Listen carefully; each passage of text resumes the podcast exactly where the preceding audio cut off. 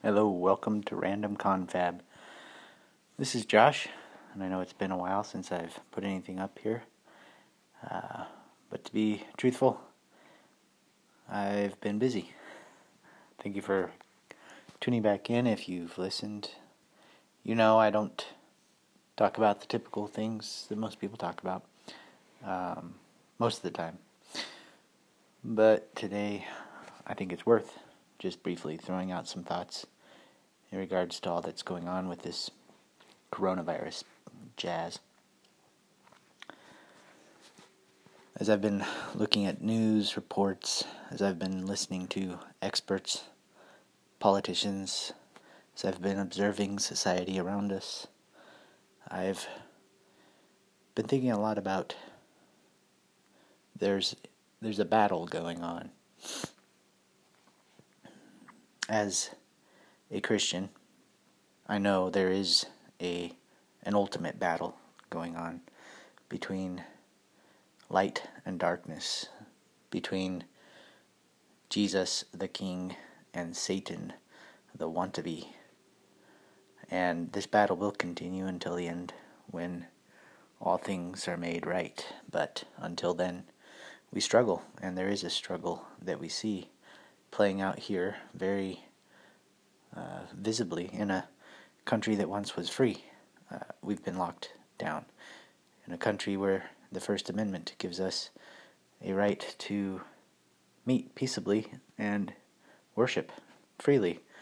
Uh, that's been taken away for three months, in my state anyway. And when it all first happened, I was shocked that it could happen so easily, so quickly, that my state could be locked down at the whim of the governor. Well, it wasn't a whim.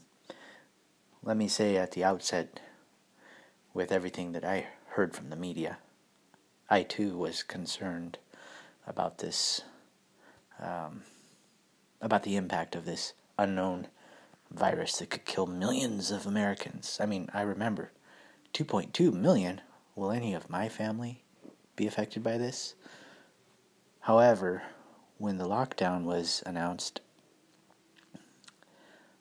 I was flabbergasted. I couldn't believe in America that this could happen. In the name of public health, to protect people from death, the government decided to deem certain people, well, aka businesses, essential and certain non essential, and to keep us all home and away from people for an indeterminate amount of time, which at first I thought might be two weeks, and then I hoped would be a month, and now it's been three months. And while I've been allowed to go back to work by our supreme leader, generous, generous of him, I have not been allowed to operate freely without some sort of fear. Let's call it fear it's not really fear, it's more an awareness of something different in society. And this brings me to the battle, to the topic of my podcast today. This is going to be a brief one, which has to do with the impact upon society that this whole lockdown and now now it's morphed. Now the media has brought us rioting, protests regarding what they call racism, which I reject that term as a Christian on principle. I don't believe there are many races. I'm not a Darwinian evolutionist. I believe God created hum- the human race. And in that, there are two divisions one along the lines of Adam, the first human who sinned, and in him all men sinned and will perish unless by faith they are joined to the second the last Adam, Christ. There are two covenant heads of humanity. One under the covenant of works still, the Adam race. All of us are born naturally into that race. But there is the the line of those who are in Jesus Christ by faith and by his Spirit, who have been born supernaturally into the kingdom of God. And this promise of a serpent crusher, a head crusher, was given right after man fell into sin at the beginning of human history. And not only was there a promise of somebody who would ultimately win the battle over darkness, who would bring all of history uh, to a culmination in glory for those who are in Him, and judgment for those who reject God as King and want to uh, reject His Messiah, the Christ. Um, all all of human history, though, has been impacted by the curse that God placed upon uh, on creation, and and part of this was enmity placed between the seed of the serpent and the seed of the woman. Those who are who are of the line of Christ and those who are of the line of Satan, and or as it were, uh, the line of Adam, and and these, this battle has been playing out throughout human history, and and it's good to recognize that this has always been the case and will always be the case before continuing into examining the problem. And as I look around in society, I see this battle. It is a it's a disappointing thing to see that many, even many Christians, have kind of, I, I guess, just innocently um, unknowingly been wrapped up into this way of thinking about society. Uh, it's collectivism. This this thing that I see that will rip society apart is collectivism. What collectivism is is it says that the individual is not important. The group is important. A lot of it's born out of communist thinking, out of materialist or humanist thinking, if I have my terms correct. Don't get all over me for terms, but I think I have the ideas right, where we are seen as only material objects. We're not seen as uh, image bearers of the divine creator, God, who are created specially for a purpose. We're, we're actually seen as just material. We're seen as nothing. There is no purpose, there is no end goal, there's no reason for humanity to exist beyond, I guess, to enjoy our own existence as long as we can. And with collectivism, I mean, this fits perfectly with collectivism, which basically focuses on the whole, the group, and not on the individual, denying that each individual person is specially created with a purpose and morphing all of society into one lump. And some of the things you might see in a collectivist society are the destruction of hierarchy or patriarchy or whatever you want to call it. I mean, people that don't like it call it patriarchy. People that are okay with it call it hierarchical societies. Um, the destruction of the family, uh, the destruction of religion. Um, what else? the destruction of, of capitalism, or let's not call it capitalism, let's call it uh, self reliance or individual responsibility. And with the destruction of all these normal society units, societal units, normal ways of operating in society.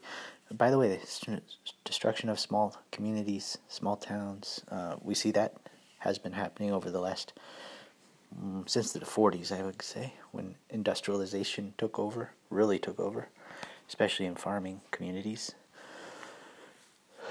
But with all this, we're seeing a breakdown of society. Where those those units of society, they that used to um, be be how everyone thought we should uh, operate as, and and now we're being introduced into a new way of thinking where we must do something for the good of all of society. We must be a part of the solution and not part of the problem.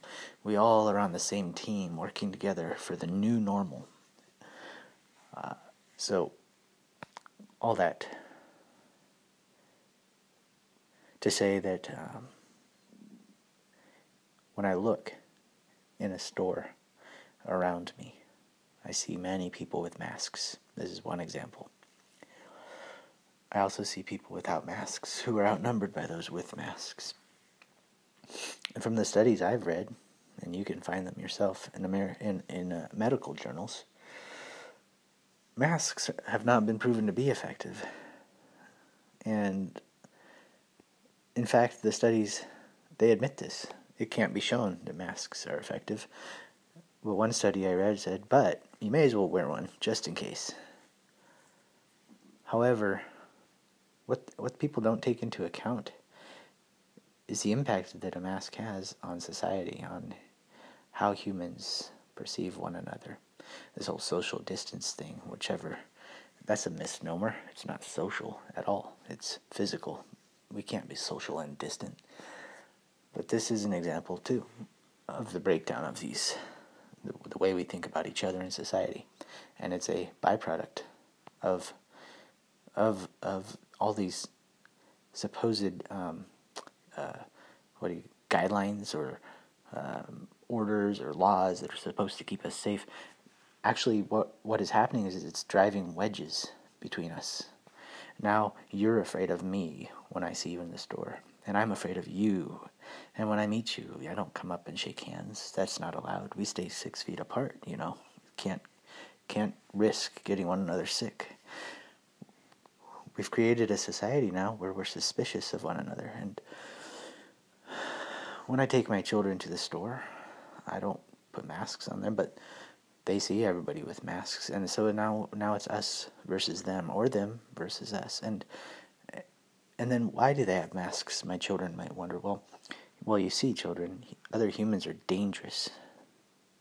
Danger. It's dangerous to be around people. Children are simple which is an advantage. Adults are not, which is sometimes a disadvantage.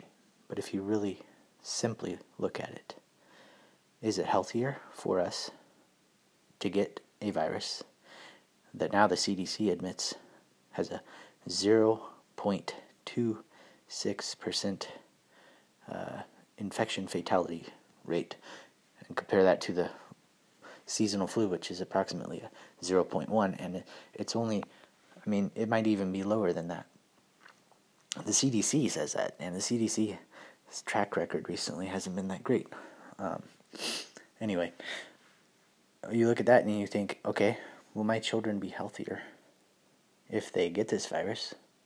Or will they be healthier if we teach them that humans are dangerous and that it's not safe to be around people and that you should view each other with suspicion because you might be carrying an invisible enemy that could get you and maybe kill you. Probably not if you're under the age of 65. In fact, it's very unlikely that you would die from this under the age of 65. But you never know. It's better to be safe. In the name of safety, though, have we created a situation where the sickness is worse? Where it's a societal sickness? Just because we define sickness as getting sick from a virus or bacterial infection or something. Is that the only form of sickness there is? We see mental health professionals would argue mental sickness is a sickness. Okay. Well, is societal breakdown a mental sickness? I would say it's a sickness, not a mental. It's a human sickness, and it's a symptom of this battle that's going on. Collectivism is being used to drive wedges between people groups are being segregated out masks versus non masks, vaccinated versus non vaccinated. Now, recently, now it's blacks versus everybody else, I guess, who's an oppressor, which whites and I guess Asians are lumped in there. Sorry, guys. I'm I'm of Norwegian descent, but I never say on these uh, surveys that ask. In fact, my family wasn't even in the United States uh, until the 1900s. So I guess I'm not part of that oppressor group. Oh, wait, yes, I am, because I'm white. Uh, you see, there's a wedge now driven between between us, and now gender means nothing. By the way, it collectivism destroys distinctions. it creates an, an amorphous blob by first creating conflict. It, with communism, it was the bourgeois versus the uh, the other guys. Uh, oh no. Well, there's two. There's working class and the the elite, right? And power to the people. The people need to revolt. Well, they got Stalin and Lenin and Mao. Oh, those were great people. Yeah, they only killed millions and millions, but people don't mean anything in their systems. Remember, people are meaningless. Individuals have no purpose in collectivism. Uh, it's anti-human. So there is a battle. I look around. The simple thing to see is that masks are symbolic of what humans have become to one another. I, have, I met my new neighbors the other day and did not shake their hands because I was not sure if they'd be afraid to shake my hand. I'm not afraid to shake their hand, but shame on me for not offering. Uh, but you see, this is what's happening. We're being broken into groups, separated from one another, not allowed to meet for church. I haven't been to church for three months. Um, not allowed to hug one another, not allowed to visit my grandma. Technically, I can, but not allowed to hug my grandma, who's in her 80s now. Um, all these things are very sad, and people haven't been allowed to go to to get, have funerals for their loved ones who've passed away alone in the hospital, unable to be visited by anyone. This is terrible. This is not human. This is anti-human. And the sooner we wake up to this, the better. And I wanted to throw this quick little podcast out there. It's unscripted. It's my ramblings to some degree, and I'm sorry, but I I just wanted to say I'm going to be working on on an examination of this and maybe scripting out some podcast material. I hope to anyway. I know I'm not good at keeping my promises. I'm working on a thesis right now, and it may be a month before I do it, but I just thought I'd put this out there, see if anybody else is interested in this idea, which I can I can tell you are by how many listens I get. And if you are interested in this idea, uh, shoot me shoot me feedback if you want. Josh at randomconfab.com. Um, thanks for listening. I'll be thinking about this a lot more, and I'll also be thinking about this in terms of being an American and what what this demands of us as as citizens of this country for the sake of our neighbors. Um, I've been thinking a lot about that too. Uh, when government begins acting unlawfully, what is our responsibility? What are what are the things we should be doing instead of just being lazy and watching Netflix and being distracted by so-called racism, uh, which I prefer to call ethnicism or something of that sort. Anyway, uh, I'll be thinking about this, trying to come up with some new material. Let me know if you're interested, and if not, at least I have one way I can record my thoughts. Until next time, have a good one.